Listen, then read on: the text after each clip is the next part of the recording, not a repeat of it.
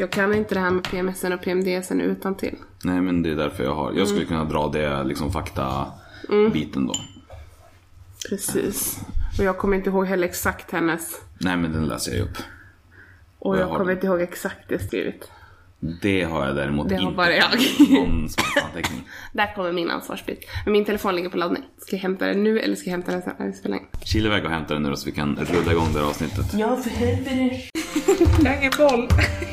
Jag har ingen boll. Jag har ingen boll. Kanske dansen. Hej Charles Metzma, jag heter Junella Metzma och det här är våran podcast Kanske Dansen. Hej Jonella Metzma, jag heter Charles Metzma och det här är vår podd Kanske dansa.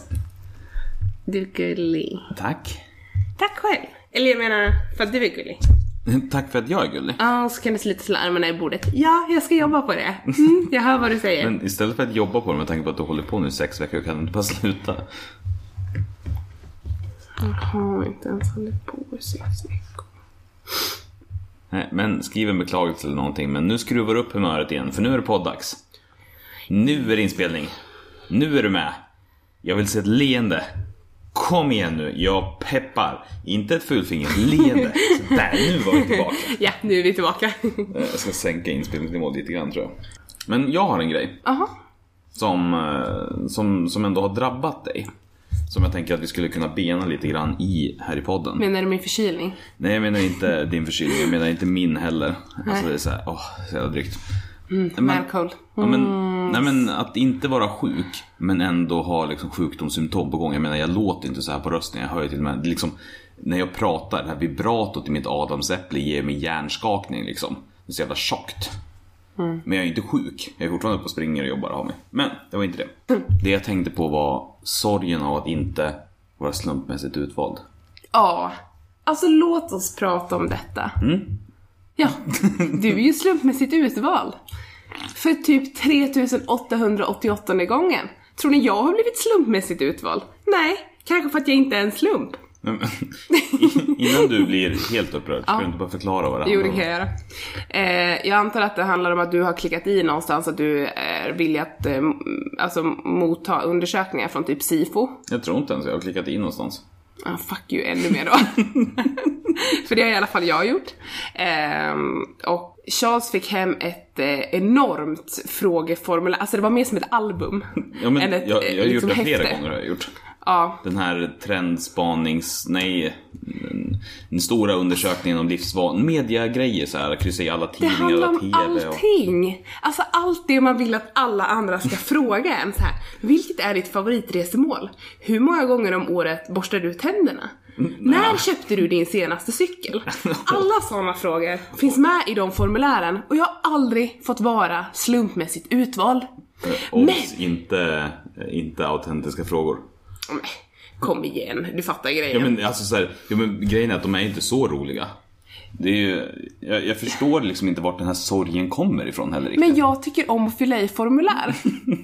Du kanske är den riktiga byråkraten, men jag älskar såna här små formaliteter. Ja, fast det är inte kul att fylla i formulär, det är jättekul att skapa dem och sen få resultatet av dem. Men så sitter liksom kryssa i olika lådor. Hur många gånger den senaste veckan har du läst Dagens Industri? Ja, jättekul. Men jag fick den här jättestora, vi pratade om det och min mamma hade också Ja, slut. utvald. Alltså, Nu i somras då. Ja. Eh, och det var ju en enorm stor sorg för dig. Och sen i förra veckan, Mm. då blev jag slumpmässigt utvald igen. alltså du är inte slumpmässigt utvald, du är slumpmässigt vald. Nej vänta, det var inte det jag skulle säga. Slumpmässig prenumerant. ja, jag vet inte. Men det kanske inte var från samma företag, men det är i alla fall Jo, helt... det var det. Det var om resevanor, eh, TNS IFO det också. Men eh, så kollar man på det där formuläret och ser direkt ja men jag skulle vilja svara på de här frågorna. Men får jag det? Nej, för jag är inte slumpmässigt utvald. Nej, det, var, det, det formuläret hade liksom varit ännu roligare för dig. Så här, vart har du rest den senaste tiden? Hur mycket Ja, pengar spenderar du? men det var Piteå, lite så här, hur mycket har du rest i jobbet? Hur mycket har du Ja. rest privat? Sant, jag har ju rest inom Sverige, det är också att resa. Men du förresten, jag vet inte om du vet det, men jag är ju slumpmässigt utvald på ett tredje sätt också. Jaså? Ja, jag lämnar ju, vad heter det, har såna här eh, grejer installerade både på min telefon och mina datorer. Som liksom loggar vilka hemsidor jag besöker. Så jag är en del av den kontinuerliga, den här, eh, någon form av eh, allmän statistik. Okej. Så du håller dig pure på internet? Japp. Ja. Men, men alltså där så, där är det inte fylla i formulär så du kanske inte är ledsen över det. Nej, jag måste få fylla i formulär. För det är jättecoolt, för det var första gången som jag stötte på någonting liknande, det var Alex. Alltså som är ordförande i Sverok. Alex Alex. Eh, han hade under många år en sån här liten dosa som han gick med i bältet. Vet du vad den handlade om? Diabetes. Den loggade radio som han lyssnade på i närheten. Han Okej. fick gå och fylla i och liksom så här klappa på, nu lyssnar jag på radio, nu lyssnar jag Nej. inte på radio och sådär. Nej, det var inte här intressant. Nej. Nej. Det var det Så du vill bara att människor ska vara intresserade av dig om det är så att du får fylla i ett formulär? Ja, och jag vill ha vanligt jävla papper hemskickat. Ska det vara så svårt? Här är jag, slumpmässigt utvald, Jonella Metsma på Djuphamnsvägen. Men någon- Västerås. Och jag, jag vill inte säga numret för då kanske ni stalkar oss. Men någon... Alltså, nu får du lugna dig. Så jävla intressant är vi inte. Jag har ingen På tal om det här typ, så, drabb, så hände någonting för mig. Eh, jag tror det var förra veckan som jag blev otroligt upprörd över. Alltså? Alltså riktigt jävla arg nästan känner jag mig. Det är sällan jag blir arg. Men här kände jag att så här, jag kom igång och började koka. Och det var det, du vet om man eh, på flygplatsen har de sådana såna säkerhetsterminaler och när du går ut i vissa butiker har de det så här fyra smileys. En superarg röd, en lite, lite sur gul och så en jätteglad grön. Och så kan man liksom trycka så här, hur var ditt besök här idag? Brukar du trycka på dem liksom utifrån? Ja, man borde trycka rött på hela jävla Västerås utom där jag jobbar. Kanske du kan montera ner världskanonen och så. Ja. Man kan, skulle trycka rött på hela jävla Västerås utom... Nej, jag skojar bara. Nej men, eh, ja. Jag känner till knapparna. Vad är din känsla inför sådana knappmätarsystem? Ja, jag har inget emot det. Det är bara synd att man måste trycka rött hela tiden. Okej, jag skojar. Men allvarligt talat, här uppe, det är ju någonting, förlåt nu blir det sidospår. Eh, här uppe så är man inte riktigt lik, nu säger jag här uppe, för jag har flyttat uppåt i landet. Man är inte lika service-minded som man är i Växjö. Eh, är min upplevelse. Men jag, alltså så här, jag är verkligen inte med det, för jag har inte alls den uppfattningen av serviceyrken här runt omkring. Alltså att folk skulle vara så. För du har en så otroligt bild av att man handlar hos stenstoder liksom. Ja, och sen så undvik, om man går in i en butik, folk undviker ju att säga hej. Det är typ så här, de bara, ah vad fan kan jag titta så jag inte möter en kund. Så är känslan. Ja, och jag har aldrig upplevt det. Så... Nej men det är för att du inte har upptäckt riktig service. Som vi har i Småland. Fast jag har ju bott i Växjö längre än vad du någonsin har gjort. Ja men du. Ja. Ja, för du har aldrig bott i Växjö. Jag har bott där ett och ett halvt år. men jag har handlat där sen, sen 80, 90, 1990. Har min mamma handlat där och hon sa att det var bra service. Fram till 94 när jag själv kunde avgöra att det var bra service. Så vid fem års ålder gick du och bedömde servicen i Ja, butiken. det. Jag är extremt service-minded själv nämligen. Ehm, nej men vad är din känsla inför såna här knappa knappetryck? Eh, Hur, eller så här, om jag formulerar om frågan. Hur behandlar du dem? du menar vad jag trycker på eller bara så här liksom om jag trycker? Mm. Eh, det finns ju en på Maxi. Mm, det är den som vi oftast kommer i kontakt med. Ja, och den trycker jag alltid på. Mm. Men det står så jävla bra. Placera på höger sida, som de flesta är, högerhänta. Mm. Pappa! Och så har man tryckt. Och vad trycker du på?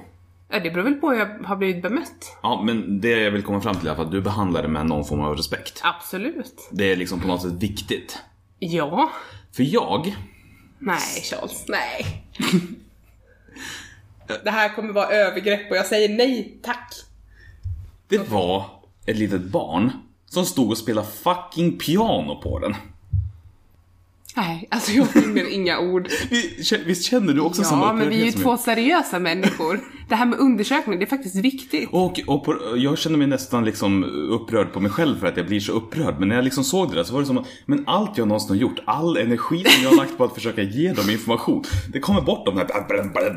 Ja, alltså hade det varit min unge så hade jag bara Nu går vi till infodisken och så säger vi att vi ska nollställa den här. För att du har förstört människors liv. Ja, liv vet jag inte om du förstår. Mm. Nej, men du fattar principen. Ja, och vet du vad som är ännu värre? Nej. Nu ska vi ta och vrida det en nivå till. Att pappan spelar med. I somras, Ja. när det var powermeet i stan. Alltså jag vet inte, men jag har så svårt att hitta liksom positiva grejer med powermeet och de människorna. Jag vill verkligen inte vara så negativ. Men jag blir också lite upprörd av powermeet-människorna.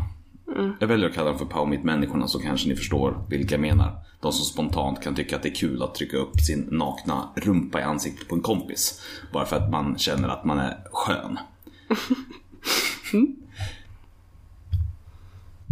Vuxen människa. Bara står och trycker på dem. Slumpmässigt, fram och tillbaka, fram och tillbaka. Säger åt sitt barn, kan inte du trycka lite också? Uppfostrar sin unge till att liksom behandla den här undersökningen med så låg Jag, respekt. jag vet inte vad jag ska säga. Jag känner att jag behöver smälta det här. Och... Eh, ja men som jag sa, det är liksom, det, det är övergrepp. I, i, I ordets rätta bemärkelse. ja. Jag tror eh, man borde kunna bli lagförd på det här. Definitivt. Samtidigt som jag liksom så här, på ett annat plan kan jag tycka att det är jättekonstigt liksom att man skulle behöva mäta allting och man ska liksom bara så här, och liksom att det ska behöva att man behöver den typen av bekräftelse som butiksägare att man ställer ut en sån där överhuvudtaget. Men när det väl står där, då måste man ju för fan ta och bete sig. Okej. Men, nej, men liksom just där, alltså för, för mig så har det varit så självklart att man behandlar dem där med respekt att det har liksom inte ens funnits i min tankevärld att någon går och gör på det sättet. För helt plötsligt så är liksom, finns det ingen mening med att jag överhuvudtaget engagerar mig och försöker trycka utifrån vad som är för att det är fortfarande liksom förstörd data. Ja, jag tycker också att jag känner, jag tappar all typ av... Om jag har liksom eh, sett två tillfällen inom loppet av, av några veckor där man liksom behandlar det så här. Då betyder det att det måste vara hur utbrett som helst. Om de inte har algoritmer som säger att om du har fått för många knapptryckningar inom ett visst liksom, tidsspann så bara tar den bort det. Ja, det får vi hoppas på. Det får vi verkligen hoppas på för annars så kommer min, mi- mitt förtroende för knapptryckar, emoji, eh, åsiktslämnarstationer vara förlorat för alltid. Jag känner mig lite nedstämd. Livscoachen, livscoachen Livscoachen, livscoachen, livscoachen Ella Livscoachen, livscoachen, livscoachen Ella Ja, men eh, nu är det faktiskt redan nu eh, dags att gå över på livscoacheri. Ja. Och eh, för dig som har lyssnat en, en del på den här podden så kan du tycka att what? Är inte det lite tidigt? Det är liksom bara, vad är det här? The off-cut isn't already finished. Men vad är det som har hänt? Vi har fått in en fråga. Livscoachen Nella har fått sitt första riktiga uppdrag som är på riktigt. Ja, Eh, och väldigt på riktigt skulle jag vilja Alltså säga. det här är skarpt läge. Nu är det liksom ingen hittepå från mig där du kommer att bli ledsen sen utan det här är en faktisk Nej, jag har fråga. faktiskt sett det själv. Yes.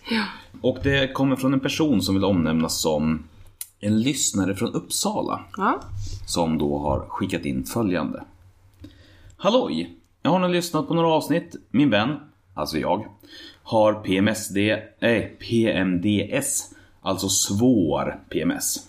Det är synd om mig. eh, Och cirka 10-14 dagar i månaden har jag ångest, är deppig, blir en retig igelkott med taggarna utåt och är bitter. Det är mest synd om min man, eh, som inte vill vara nära mig. eh, Och det finns liksom ingen bot. Så vad är era bästa tips? Hur ska jag lappa slash laga relationen när jag mår bra? Och hur mycket ska min man hålla sig borta från den bittra igelkotten?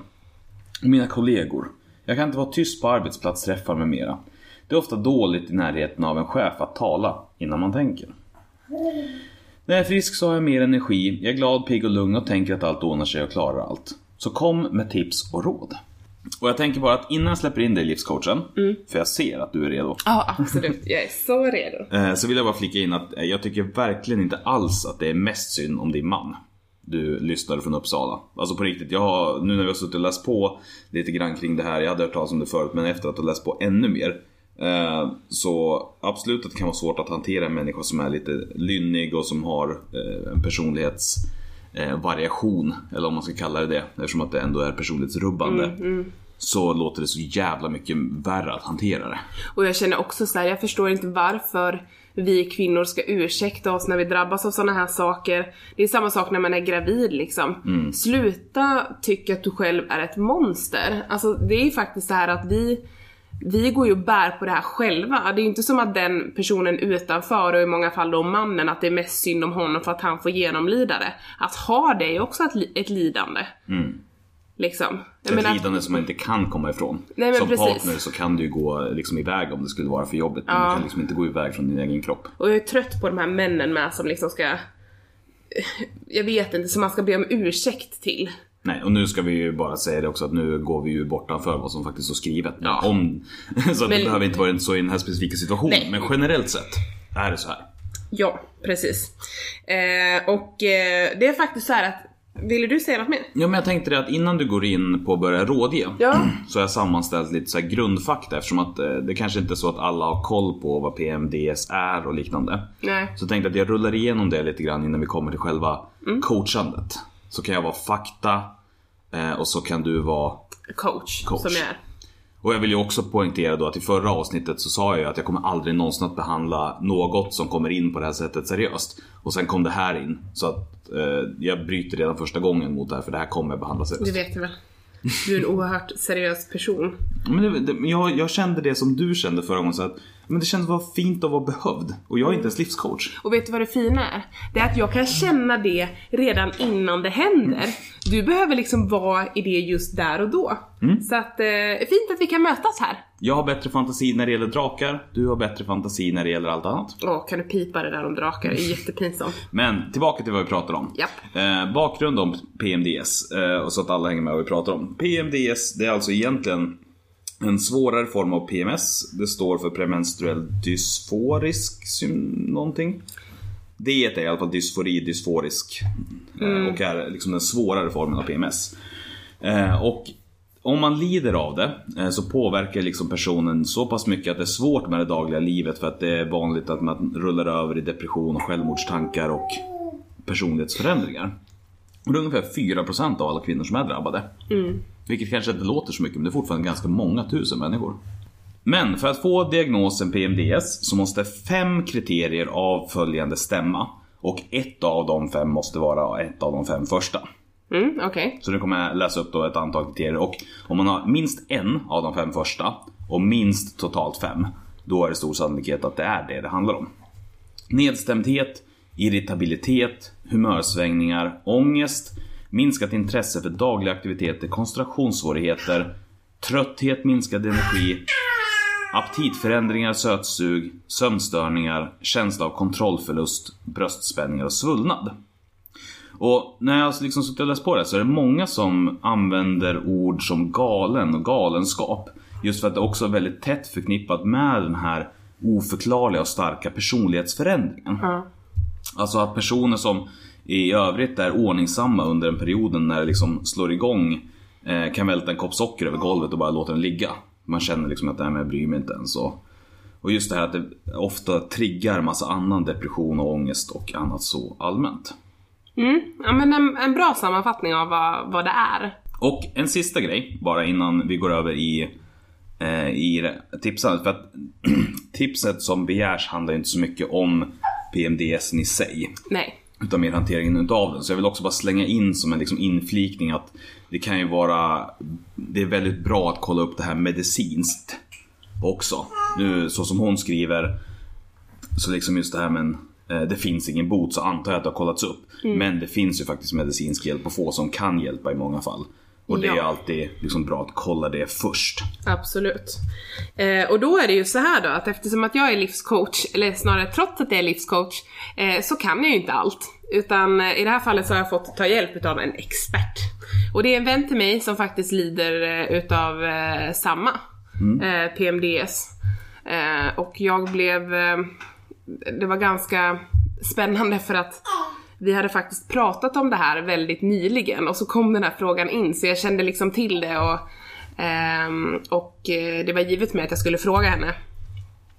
Eh, till att börja med så vill jag bara säga att, att eh, hon har tipsat om att det finns en app som heter Clue där man kan, alltså se, Cesar Ludvig Urban Erik Eh, stavas det, där man kan logga sitt dagliga mående. Och på så sätt så kan man också förekomma problemet, eh, eller så som det funkar i deras familj då. För hon har också man och barn. Och då blir det ju väldigt tydligt också när, när den här perioden kommer inträffa, att man liksom kan förebygga allting.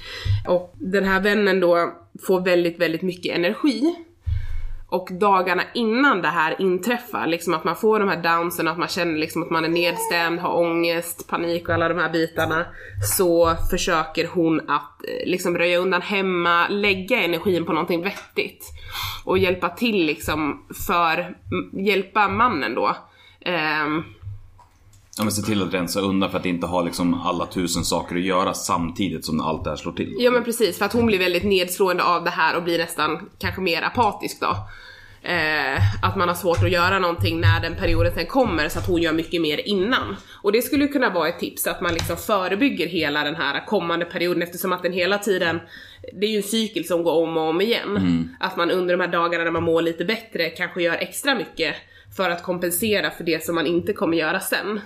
Ja men också för att kanske inte känna att man har allt det hängande över sig samtidigt som resten blir jobbigt. Ja men precis. Sen är det ju så att man, eh, hon tipsar också då om att man kan skriva små meddelanden som man kan gömma på lite olika ställen med lite uppmuntrande kommentarer eller komplimanger eller så att man liksom känner själv att man får lite boost på det sättet. Och är också väl bekant med det här att det kanske blir lite irritation och sådär. Man känner extra stark irritation för små grejer till exempel och så. Sen tänker ju jag spontant att det kanske är bra med att man pratar med mannen och är såhär, ja men det kanske är bättre att man har lite distans till varandra. Alltså så som jag ser på det, att man kanske, han kanske inte behöver vara där med sin närvaro hela tiden om det inte är det du vill. Eh, det kan ju också vara bra att vara segregerad lite grann, men jag tycker verkligen inte att man ska ursäkta sig när man lider utav det här för att det är ingenting man har valt och man är själv det största offret. Alltså så. Eh, så att ehm, eh, jag skulle säga eh, hämta stöd också i den du lever med. Mm.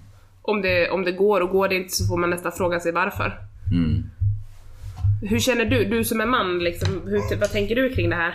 Nej men alltså jag tänker ju att eh, vi är ju i en lite liknande situation ska jag inte säga, men snarlik. För jag vill inte på något sätt försöka jämställa den här sjukdomen eh, alls. Bara så man inte missförstår det.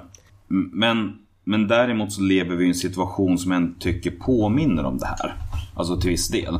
Därför att ända sen förlossningen så har ju både du och jag haft en, en uppskruvad eh, nivå av irritation. Ja. Alltså, och ja, men vad man egentligen skulle kunna klassa på något sätt en till viss mån personlighetsförändring. Alltså som har skett Ja, om en tillfällig liksom. Ja, ja, men och, och inte alls så eh, omfattande. Men till exempel så har jag har alltid kännetecknats av ett väldigt stort tålamod. Ja. Eh, kunnat liksom säga men allting är lugnt oavsett vad det är. Men nu triggar jag igång mycket fortare på allting och vi har liksom en eh, i vår relation just nu så går det lite grann i vågor där det faktiskt är eh, jobbigt att umgås. Skulle jag ändå klassa det som. Eller inte jobbigt att umgås, men jobbigt Alltså det är så här många interaktioner som blir jävligt eh, bråkiga. Men det går ju lite upp och ner också tycker jag. Baserat på, ja men det här har vi pratat om tidigare också. Ja. Och sen sa vi att men nu är det borta för nu har det lugnat ner sig. Men sen så kom det tillbaka i ett stort skov. Och det här är väl säkert återkommande under hela småbarnsåren liksom, Ja. att man till och från känner så här. Det är ju också, det är ju framförallt en stor del av, alltså sömnbristen är ju en stor Mm. del. Men, men det som jag har märkt som har varit väldigt viktigt för oss. Det är dels att eh, bryta tidigt. Alltså så här, om, man, om, om man märker att nu så sa jag någonting som jag hade tänkt skulle vara skämtsamt. Eh, det mottogs inte alls så utan det uppfattades som en förolämpning eller någonting. Då är det bättre att bara säga, ja ah, vänta, vi, nu backar vi härifrån och sen så liksom fysiskt eh, befinner sig på olika platser en stund. Sen efteråt komma tillbaka och prata om vad var det som hände och varför. Eh, Men just det här första, att bryta, för att de gångerna när vi faktiskt har försökt diskutera det på en gång. Nej, jag menade så här och så här. Då har det nästan uteslutande eskalerat istället. Ja. Men det har också varit jätteviktigt att återvända till att faktiskt prata om det sen. Vad det var som hände och vad det var som kändes. Därför att de gångerna när vi har försökt att bara låta det rinna ut i sanden så har det också eskalerat. Det är ju väldigt olika också, jag är extremt långsint och du är så här. Bapparaba, ska vi ha kalas nu? Och man bara nej vi ska inte... Hallå? Vi ska inte ha något kalas på typ 24 år du och jag. Alltså lite så här, vi, vi, synkar inte riktigt. Nej, men där är också en sån sak som har förändrats i just det här att jag inte har lika snabbt till förlåt. Alltså så. Eh, vilket har lett, och du har mycket det och sen så, alltså vi liksom misstajmar alltihopa. Men jag tänker att just i det som liksom beskrivs, just det här med att eh, eh, hur ska jag lappa och laga relationer, må bra och hur mycket ska man hålla sig borta från den bittra igelkotten och Alltså det är ju svårt. För att till viss mån så tror jag att det är ett bra sätt att liksom dra sig tillbaka lite grann, att isolera sig lite. Men jag tror verkligen inte på det som en enda och som en stor metod. Därför att om man jobbar för mycket med att dra sig undan så tror jag att den isolationen också kan ha negativa effekter. Ja. Sen är det ju faktiskt så att kommunikation, det kan låta hur jävla klyschigt som helst liksom, men kommunikation är nyckeln till allt. Alltså man måste kommunicera, man måste vara tydlig med man måste kommunicera, vara tydlig med vad man vill. Som det här, man har ingen aning om vad det är han tänker på. Men det kanske är för att du är tre månader gammal. Jag har ingen Nej men verkligen, alltså att kommunikationen är ju superviktig. Alltså för jag skulle säga att en av våra nyckelfaktorer i att vi har haft ett väldigt bra förhållande är att vi kontinuerligt har pratat väldigt mycket med varandra. Alltså oavsett vad det har varit och även när det känns som att här, men nu fan vill jag bara liksom att så jävla arg. Alltså försöka hitta den där eh, sätt, hitta den sinnesstämningen för att kunna prata. Eh, Ja. Och också framförallt att tvinga sig själv till att försöka tolka välvilligt. Och jag tänker också att kommuni- alltså kommunikation kan ju se ut på flera olika sätt och det kanske också kan vara ett alternativ att skriva det man tänker. Ja, för häromdagen var det så. Alltså att vi hamnade i ett bråk och det kändes väldigt låst och sen jag blev superarg. Ja, jag blev med superarg. Alltså du var så jävla dum Och du var så, oj det var ju, Där var det mest du. Men, Ja, fast du var ju också... Ja, uff. men det slutade i alla fall med att jag stormade iväg eh, och jag hade gått in och lagt mig i sovrummet för han började skrika och du skulle liksom slippa skriket. Eh, och så kom du och slog upp dörren så vad fan smäller du i dörren för? Jag sa, jag har inte alls det smält i någon jävla dörr. och så kom jag ut så här, vad fan ska du komma här och liksom anklaga mig för dörrsmälleri? Och så eskalerade det lite grann. Sen så gick jag ifrån så nu tänker jag fan smälla i Och jag dörren. bara, gör det då! Den nivån var det liksom. Men, men därefter att ha legat eh, en stund med honom inne i sovrummet så skrev jag liksom på Messenger så att eh, en ganska cheesy öppningsline i form av så här varför prat, verkar det som att vi alltid pratar förbi varandra eller Ja, så det var jättecheesy och jag bara, åh den här killen alltså. Abo, hjälp. Nej men så skrev Nej, vi lite var- grann och sen så gick vi ut och så pratade vi fysiskt och så liksom Ja men det var en bra öppning in för att kunna föra samtalet. Ja. Men jag tänker också att så som det låter på eh, PMDS när den är som värst Så tror jag heller inte att det är läge att försöka ta det så mycket där och då alltid. Nej. Utan att det kan vara liksom just det här att försöka bryta, att separera upp och eh, leta efter ett tillfälle när det känns lättare. Och är det så att det tillfället är eh, liksom sen senare, låt det vara så. Men jag tänker också på en sak som liksom jag har fått med mig från mina föräldrar just det här med att aldrig gå och lägga sig osams. Eh, som Det har jag- vi heller aldrig gjort. som, som jag ändå har försökt leva efter och den är ganska skön. Alltså det måste inte vara så att allting är löst. Men åtminstone så att det inte är en pågående konflikt. Men vi har alltid sagt förlåt typ innan, innan man går och lägger sig. Och framförallt också för att man kanske känner, alltså när man är barn då känner man kanske ett behov av också att man inte vill. Alltså man vill kunna känna sig trygg och då är ju kanske mamma och pappa liksom tryggheten och man vill liksom inte ha något bråk med dem Nej. när man ska sova. Alltså så. Men jag, alltså, och jag vill också förtydliga så här, vi, även om vi tjafsar med varandra, alltså vi älskar ju varandra otroligt mycket. Ja, ja, ja. Och vi, vi ska inte skiljas, utan det här är bara en period i vårt liv. Ja, ja, nej men det... Nej men det kan låta som att det liksom är, Ja, men, ja vi bråkar oss mycket men det är inte så heller. Alltså, nej men det är inte konstigt att vi pratar om det på det sättet eftersom att vi tidigare inte haft bråk av den här typen. vi har ju aldrig bråkat om någonting. Jo, innan hushållslistan bråkade vi mycket om hushållsarbete. Ja. Men sen så gjorde vi hushållslistan och så liksom löste sig den konflikten. Men det är det som är grejen med dig och mig, att vi hela tiden vill se lösningar och att vi hela tiden jobbar för att bli bättre. Det, Eh, och det är ju väldigt, väldigt viktigt tror jag i ett förhållande. Ja men det finns ju en gemensam uttalad liksom vilja att, att komma till den punkten att vi eh, alltså, vill må bra tillsammans. Ja. Men jag känner att nu, nu spolar vi iväg lite grann från Ja, nu blev det lite discourse för mycket vi lite igen. för mycket om oss. Förlåt. Vi ska jobba på vårat... Men jag hoppas ändå att det är relevant liksom det här resonerandet utifrån för att den är liksom Den är så klurig för jag kan heller inte sätta mig in i situation hur det känns att liksom halva livet blir det ju, när liksom varannan vecka. Ja. Jag är lite. Vad heter det? När varannan vecka alltid är liksom att, att komma tillbaka till det här.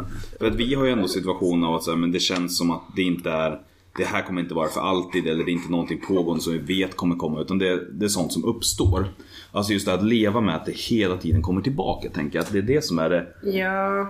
kluriga. Och jag, alltså, jag har ju inte mens själv eh, på grund utav den preventivmedelsmetoden som vi använder oss utav då. Så att jag lider inte av något sånt här alls överhuvudtaget. Men däremot minns jag när jag var yngre ehm, att jag hade liksom, inte liksom kanske det var inte deprimerande men jag minns att det fanns en liten gnutta ångest och en liten så här obehagskänsla dagarna innan. Det kan jag förlika mig med. Eller liksom så kände jag, minns jag. Men en sak som jag tänker också, det är att det är bra, jag tror att det är bra att försöka vara så öppen som möjligt med det här inför sin omgivning också. Ja, det tror jag med. Alltså att både inför partnern antar jag att det har kommit upp eftersom att det är så pass omgripande. Men jag tänker eftersom att det också skrivs om kollegor och chef och sånt här. Att liksom acceptera det faktum att det faktiskt är en sjukdom. Att inte, att inte hamna i att det skulle vara någonting skamligt som inte ska pratas om och någonting som man bara ska härda ut och Ja men precis. Det är jätteviktigt och jag tycker att man, alltså, vi behöver... Hörru du, herr Mixnöjd. Jag tycker framförallt att vi borde... Du trivs alltid bäst att sitta hos pappa. I know. Um, Nej men det känns rent, gen- rent generellt i samhället som att alla typer av sjukdomar som är kvinnorelaterade i samhället känns som att de behöver, man behöver få visa att det finns. Och jag tycker att det fortfarande saknas en förståelse. Jag tycker att det fortfarande saknas en förståelse. Jag tycker att det fortfarande saknas en förståelse många gånger. För det. Nej, jag kan inte. Jag har ingen Precis det sista du sa innan eh, vår bebis bestämde sig för att det inte var kul längre var att det finns en låg förståelse för kvinnorelaterade sjukdomar och problem i samhället. Ja.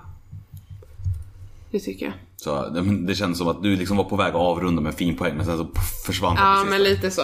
Nej men alltså överhuvudtaget PMS och PMDS, endometrios, ehm, klimakterierelaterade problem. Mens överhuvudtaget. Ja, precis. Alltså det, det är massor.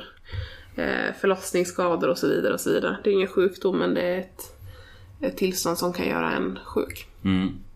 Men då undrar jag, känner du att du har livscoachat och att det liksom är klart eller finns det mer kring det här som du vill prata om? Jag skulle nog vilja säga att vi har livscoachat i just den här.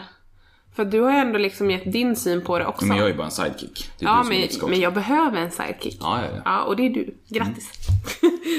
Nej men jag, jag är... Eh, bara som en liten parentesfråga, hur nöjd är du över att jag är din sidekick i det här? Ja, men jag är nöjd. För du kände som att det var väldigt tillfredsställande att jag skulle vara nummer två. Just Ja, nej men det är alltid tillfredsställande Ja. när du är nummer två, så att säga. Eh, vilket ofta. Men, ehm, vad heter det? Mm, Nej men jag är nöjd faktiskt och jag hoppas att ehm, den här kvinnan från Uppsala också är nöjd. Och att det kan hjälpa till. Sen vill jag också säga det att jag har även fått in lite medicinska tips från min vän. Eh, och jag tänker att det är ingenting som vi behöver gå in på här och nu men eh, eh, Slänga upp det på Facebook-sidan kanske? Ja, eller kanske bara svara henne som skickar in. Men det kan, vi kan ju göra både och. Men jag tänker, för det kan ju finnas Det kan ju finnas ett intresse även bland våra lyssnare. Ja. och jag tänker att det är ju fortfarande någonting som kan vara relevant att upplysa kring. Ja, men faktiskt. Det är sant. Men, men, men jag vill bara ändå säkerställa, känner du att vi har svarat på frågan? Jag läser upp den en gång till och Ja, ser om det kommer ja. upp någon ny tanke. Jag ska bara bläddra fram den här. Eh, så vad är era bästa tips? Hur ska jag lappa slash laga relationen när jag mår bra? Och hur mycket ska min man hålla sig borta från den bittra igelkotten? Och mina kollegor, jag kan inte vara tyst på arbetsplatsen. Just, när, just fokus som jag upplevde det handlade mycket om det här med lappa och laga relation när jag mår bra. Ja, och det är ju svårt alltså. Eh, och det är heller inte, jag tänker att det är ju någonting som man gemensamt gör. Eh, men jag står ändå fast vid att man måste kunna kommunicera och man måste vilja förändras. Ehm, Ja precis, och även om det är svårt att kommunicera i den stunden, kommunicera före, kommunicera efter, alltså så här, Ja. jobba mycket. och det behöver inte vara verbalt, det kan också vara i skrift. Mm. Det går ju också att skriva ner tankar, eh, till exempel under, eh, om man skriver dem under perioderna när man har eh, problemen. Alltså nu känns allting sånt här. Sen så kan man spara det och prata till det, prata om det i, när det liksom känns bra igen. Ja. Så att det går att lufta de tankarna och den situationen som man är i, fast i ett tillstånd som är bättre lämpat att hantera i. Ja. Ehm, ja men verkligen. Jag tror, jag tror faktiskt att vi är nöjda där. Eh, och sen så vill vi såklart säga att bara fortsätt skicka in frågor. Eh, Det är liksom... kul att livscoacha. Ja, men det är ju jätteroligt. Jag har ju hållit på med det här ett tag nu så att... Eh, Ja. I'm a professional som man brukar säga. Men ska vi säga... Nej, vänta innan vi säger då. Nu, nu blir ju inte livscoachandet sist i avsnittet, men jag tänkte bara det var så jävla kul det som hände här mitt under, när vi fick pausa i avsnittet. Ja. Eh, och så behövde du amma lite grann. Så har vi ju en sån här app för att liksom tajma mat och sov och blöjbyten och sånt där för att få lite statistik och data för att det är kul. Eh, men eh, så hade du liksom fipplat med den där när du skulle sätta dig amma. Och så stod jag bredvid och hade lämpat över honom och så tittade jag ner och så ser jag plötsligt, vad fan, det här, det här är ju Stina! Som då är din, ja, din vän. Ja, precis. Och så här- jag är din vän också. Ja, jo, jo, men, men liksom så, ni är ju supertajta som kompisar liksom. Och så liksom tittar jag ner så här, hon, hon rör sig. Och vänta, där är jag också! så visar det sig att jag står och tittar på liksom ett så Facebook Messenger videosamtal som du hade råkat slå igång när du liksom bara la ifrån dig telefonen. Ja, det var faktiskt väldigt roligt. Men vi passar på att prata lite när vi ändå hade ringt upp. Ja men det var så himla konstigt liksom. Ja, men det, det, det här är, Stina är ju här. Och tänk är det ju något jättesnuskigt. Det hade varit väldigt opassande. Ja, verkligen. Med tanke på att hon svarade. Ja, och- Svara inte om vi ringer på Facetime. Men, men det där är faktiskt lite spännande ändå. Jag, alltså, presentera en spaning. Jag har aldrig varit med om att någon ringer på Facebook och faktiskt vill prata med mig. Utan det är alltid misstag. Ja, men det händer ju hela tiden. Men det var jättekul att någon svarade. Ja, och att det blev ett litet skojseri. Ja, precis. Ni, ni skrattade jättegott. Ja, det var roligt. Ja, Jag hade också jättekul. Du hade med Jag kul. var chockad. Men... Men du, ska vi inte ta en sak till? Vadå för en sak till? Kan vi inte... Är det långt nu? eh, ja, vi är uppe i 45 minuter. Men du ska klippa med. Ja, fast det är inte mycket som ska bort här. Nej, okej. Nej, men då sparar vi det. Vi sparar det. Ja, Nu blev jag nyfiken. ja det är klart du blir. Men eh, Och jag kommer hinna glömma bort det till nästa gång. Så du ska kan du skriva upp det på din lista. Nej, nej, jag skriver inte upp saker. Jag skojar. Se inte så Se inte ut som att du har sålt alla smör och tappat alla pengar och så vidare och så Fast vidare. din personlighet, dina skämt, ibland är de så nära din personlighet på riktigt så att det är svårt att veta vad som är ett skämt och vad som bara är att du är slö. Det där var jätte, Sinnesslö. jättedjupt. Betyder det att jag är bra eller dålig? Kan du bara... Du är Kul. sjuk mannen, du är sjuk. Kul att ni har lyssnat. Och, och förresten, om det är någon som tycker, för nu har ju de senaste avsnitten, de har blivit lite längre. För att i början så jobbade vi liksom med 20 minuter så här, pam, pam, pam. Och nu har de ju mer eller mindre blivit standard att de dubbl, dub, dubbelt så långa. Ja. Det börjar snart bli en så här typ psykologpodd. Ja men finns det någon tank eller några åsikter kring liksom det kortare eller, eller längre formatet så kan vi Ja, säga blir vi, också. blir vi bara tråkigare ju längre tiden går? Är vi bättre liksom när det är snabbt och rappt? Det kan man Snabbt och rappt. snabbt och rappt. Ja, precis. Men eh, en sak till, lite snabbt. Eh, om ni gillar våran podcast så skulle vi bli jätteglada om ni går in och rankar oss eh, på din poddbank. Helt enkelt. där Det är egentligen bara iTunes som Är det bara iTunes som har Alltså det? det går att vad heter det, ge recensioner och sånt på vissa andra också men det, den enda där jag vet faktiskt att det har stor påverkan för huruvida man syns och huruvida det liksom kommer upp för andra är på iTunes. Ja. Men ni som har en iPhone då, eh, vore jättekul om ni ville gå in och eh, sätta ett betyg. Man på kan ju gå in i iTunes och ranka även om man inte har eh, en iPhone. Ja, då gör man, ni andra det. Man kan ladda ner iTunes till datorn till exempel. Så kan Mm. man söka sig fram till podd, Ni som är tekniskt utbildade. Podcaster, tror jag den heter va? Den delen av stämmer. iTunes. Och så söker man på kanske dansen. Och sen så finns det fem stjärnor där. Och vad väljer du då? Jo, du väljer att fylla i fem stycken stjärnor. Och sen så skriver du en liten trudelutt om att eh, oj vad superskoj det är, jag skrattade så jag kissade på mig. Om det har hänt. Annars kan ni skriva något annat som är med på riktigt. Men det är fritt och frivilligt om man vill göra det och vill hjälpa oss. Precis, det vore jättekul. Hjälp oss så hjälper vi dig. Ja men precis, så skulle vi kunna säga. Hörs hej! Hejdå!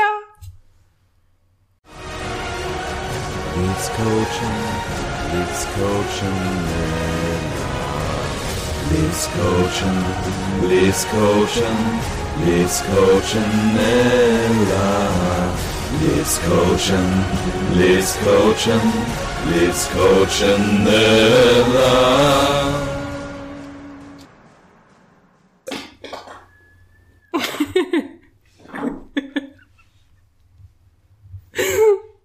Han du pratat med jag skulle döda dig om du la in den där i podden. Jag kan inte ens förstå att jag litade på att jag kunde få fys. Jag känner mig jättenaiv och jag ångrar allt jag någonsin gjort.